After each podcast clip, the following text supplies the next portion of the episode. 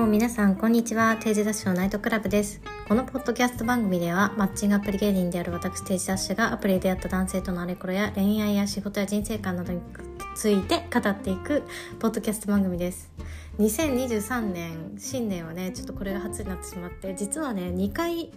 あのもう撮ろう収録しようと思ってちゃんと喋ったのにアプリがなんかうまく 取れてなくてあの実は2回お茶になったというね背景があってそれでちょっともうやる気がなくなったんだけどあの今日ちゃんとねやる気が出たので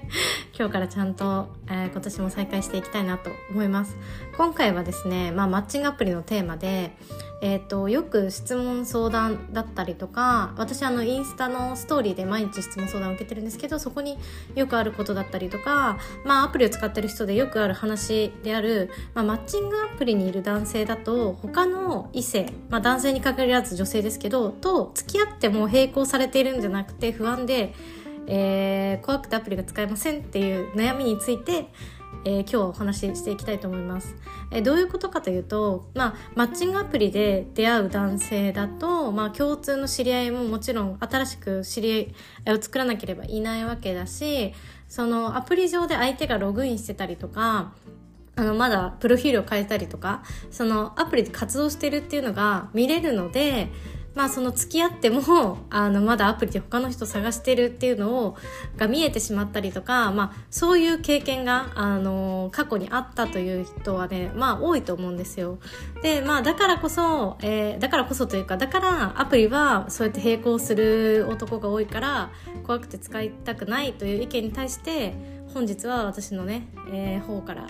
えー、マッチングアプリあのめちゃくちゃ推し推し大臣として もうね国のマッチングアプリ大臣として私があのその悩みについてねすっきり回答していきたいと思います。えっと、まずですね、まあ、確かに、えー、っと、まあ、いますよ。本当に正直な話。そのアプリを使ってて、付き合おうって言って付き合ったわーいってなって カップルになったけど、あの他にもね、もうちょっといい子がいないかなって思ってアプリを続けてる男性だったりとか、あとは、えー、まあ、有料会員に男性はなっているはずなので有料会員の期間があと1ヶ月残っててもったいないからちょっとなんか一応使ってるみたいな人もあのマジでいると思います。あのしょしょうがない。そうあのこれは隠すつもりもありませんしいます。私も過去にいました。そういう人は付き合ってきて。でじゃあこれはアプリで出会った男性だから多いのかっていうとこれは違うんですよね。あのじゃあ例えば皆さんが望んでいるようなあの大学時代から付き合って結婚するっていうパターンだったり職場内恋愛ね。あの私は全然賛成してない職場内恋愛なんですけどじゃ例えば職場で出会った、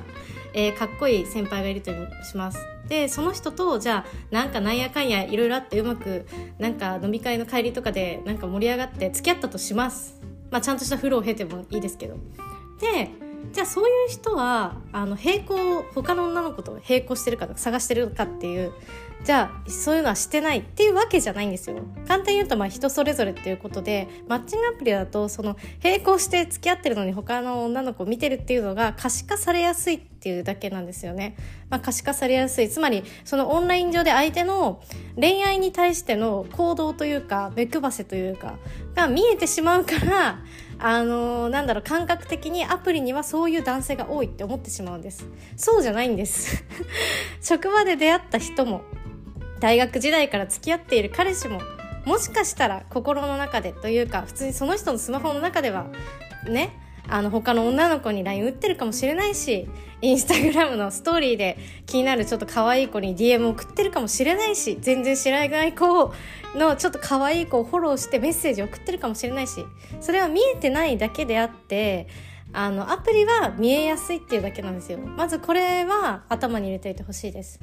まあ、ただ一方確かにアプリだとそのじゃあ他の女の子に恋愛あの連絡するとか、まあ、インスタグラムで探すっていうより、まあ、ハードル低いです探しやすいので、まあ、そういう一因はあるとは思うんですけどもあのそれはたまたまあなたがそういうクソみたいな男にはまっただけであって 捕まってしまっただけであってアプリの男性がみんながみんなそうってわけじゃないと思うんですよ。個人的に体感まあ10%以下だと思いますけどね。そういうクズ男は。本当に。もちろん女性でもいると思いますよ。まあそれはまあ良くないとは思いますがもうねちょっと一番言いたいのはその状態になってるカップルはもうほぼ破綻しています。初めから。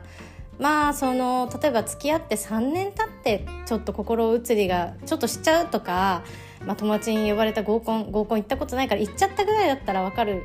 んだけど、まあ、長年付き合ってればそりゃな慣れてきたりとかマンネリしたりとか好き度が下がったりとかっていうのはあると思うんですけど付き合いたて当初スタートダッシュ一番男女が盛り上がるであろう時期にその段階っていうことはもうなんだろうなそこまでめちゃくちゃ好き同士ではないっていうことなんですよね。まあ例えばじゃあもう絶対に結婚したいからまあちょっと私は利用したことないんですごい詳しいわけじゃないんですけど結婚相談所で出会いますってなったらもうこの短期間で私は絶対に結婚したいからその選択肢の中で一番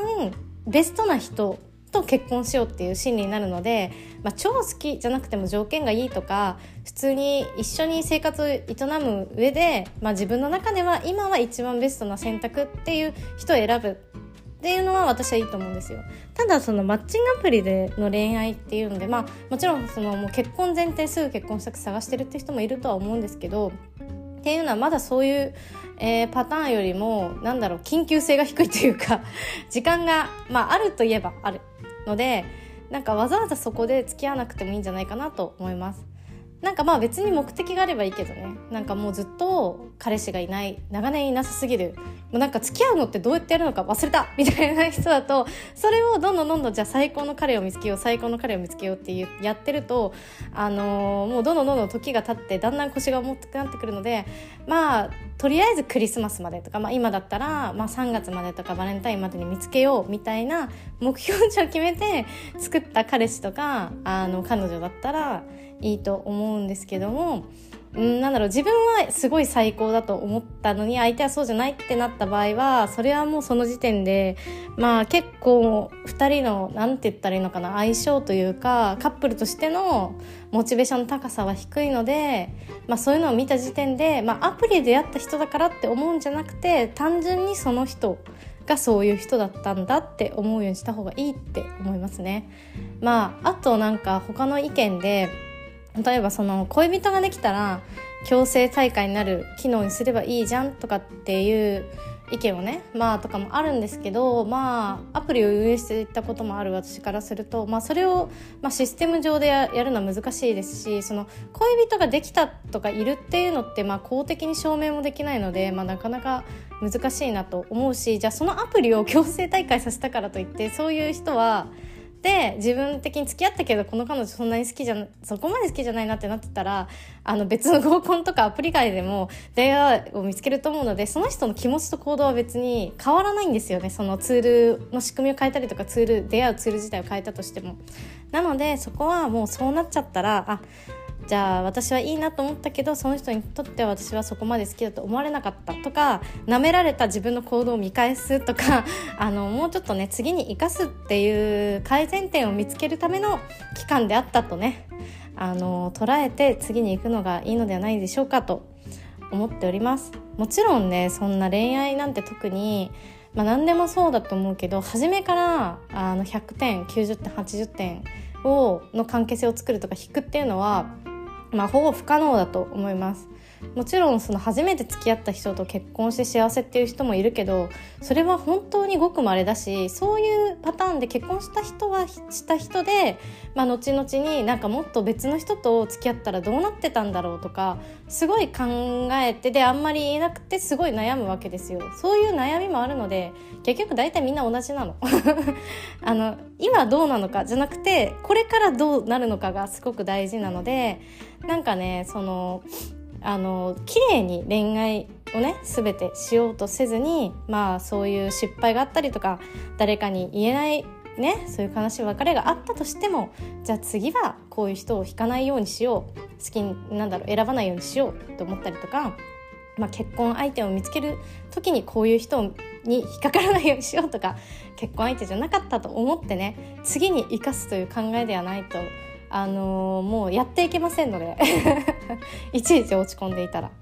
なのでねやっぱそういう考え方で、えー、どんどんどんどん自分も改善したり、ね、いわゆる見極める目を、えーね、伸ばしていったらよりね良い彼氏にとかね彼女をゲットできると私は思っていますし自分でも実践しているのでこれはもう自信を持って言えます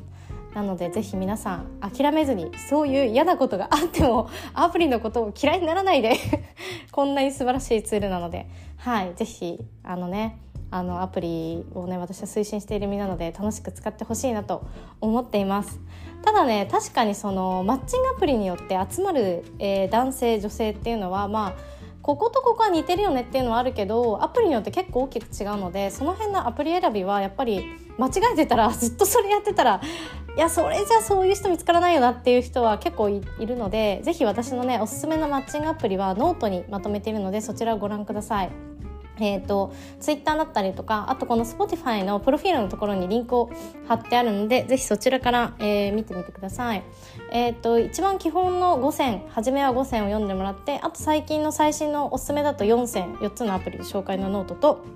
あとはハイステータスな人と出会いたい人特化向けの3選のノートも出しています。これはそれぞれ、えーと、5個4個3個アプリを紹介してるんですけどかぶってるのは共通で1個だけで他は全部あの他のノートには載っていないものなのでぜひねそれも、えー、どれかだったりとかあと全網羅してるつわものの方もいるのでぜひそちらをご覧ください。え、ー、と本当はね、まあ、もちろん無料で公開したいところなんですけどあの無料で公開してたりとかツイッターで書いてる人は基本的にあのアフィリエイト広告リンクなのでなんだろう純粋に本当に使って気に入ってる人もいるけどあの私もそれはねじゃあ、えーと、ペアーズからじゃあ月100万円もらえますって言われたらあじゃあ本当は別のところがいいけどペアーズしとこうって誰だってなるじゃないですか。でもそれって本当にフォロワーさんのためになってないなって思っていて私はどちらかというとあのお金払ってでもめっちゃいい情報を欲しいって思うしなんかそういう方がニーズがあるんじゃないかなって思ってるのであのもちろん私もねたくさんのあのもう涙と血と汗と 時間を使ってきたので、まあ、そうたやすくね簡単には 教えてやらやれねえぜってことで、えー、ノートの有料ノートで公開しています。ぜひそちらを読んでください。あと私毎月東京都内で、え、2回3回ほどパーティーを開催しておりますテージダッシュナイトというテーダナイトというパーティーで審査制のパーティーを開催しておりますのでぜひねあの今パーティーの機会とかなかなかないと思うのであの応募してくれると嬉しいです。そちらも Spotify の、えー、プロフィールのところに公式 LINE のリンクを載せているのでぜひそちらをご覧ください。あと私 Spotify の他に、えーと、Twitter、Instagram、TikTok、YouTube もやっておりますのでぜひそちらもフォローをご覧ください。それでは次の番組でまたお会いしましょう。バイバイ。